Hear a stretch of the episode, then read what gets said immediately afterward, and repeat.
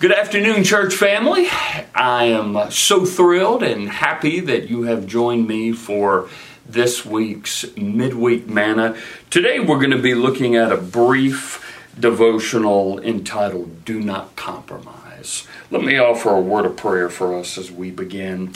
Heavenly Father, in the name of Jesus Christ, in such a, a divided world that we live in, oh God, there are, are things that uh, stand the test of time, Lord, that need to stand the test of time, that have impacted and influenced men, women, and children through the ages. And certainly one of those is uh, the Word of God, oh God. May we never compromise what is in the Word of God. May we never compromise our morals, our values, Lord, the things that have made both the body of Christ and people around the globe what they are, Lord, through the power of your Holy Spirit. So do not compromise. That is something, an ideal, Lord, that we need to uh, hold to uh, steadfastly, Lord, and stand upon. We ask this always with the help and the grace and the mercy that is Jesus Christ. In His name we pray. Amen. So, church, I am going to read from the book of Ephesians, the third chapter. I'm going to read verse 16 here, so please follow along.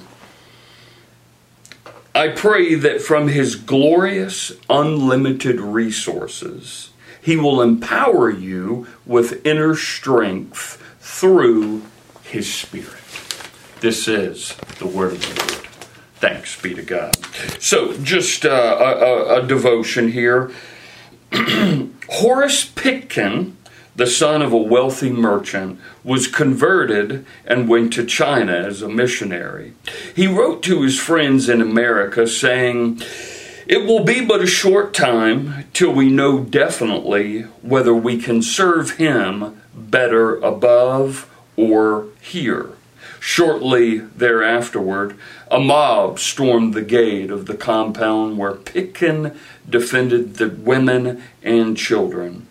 Pitkin was beheaded, and his head was offered at the shrine of a heathen god, while his body was thrown into a pit where the bodies of nine Chinese Christians lay, perished. So, Sherwood Eddy was writing about this gentleman, Horace Pitkin, and he said this Pitkin won more men by his death than he ever could have won by his life. Jesus Christ, church, needs people today who are made of martyr stuff. Dare to take a strong, uncompromising stand for our Lord and Savior. With so many things in our world, church, unraveling, certainly what we believe in, who we believe in, uh, is so vitally important uh, this day, and certainly for uh, our next generation uh, as well. Please do not let the ideals, our faith, be compromised by the world that we live in. That quite frankly, is going against the grain and totally against the Word of God. So let me offer this word of prayer and we'll, we'll end here. Let's pray.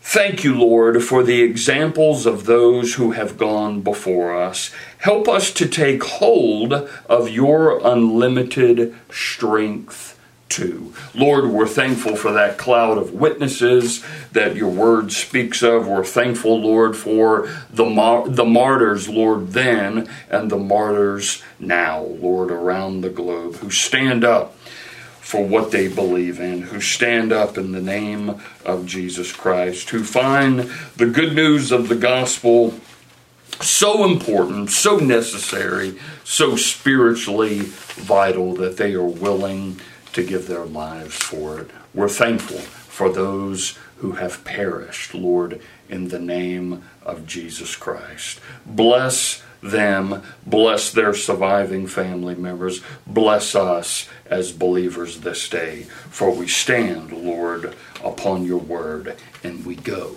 with you. We ask this in Jesus' holy name. Amen. Church, be bold, be courageous, have faith in Jesus Christ. Take care, and God bless you.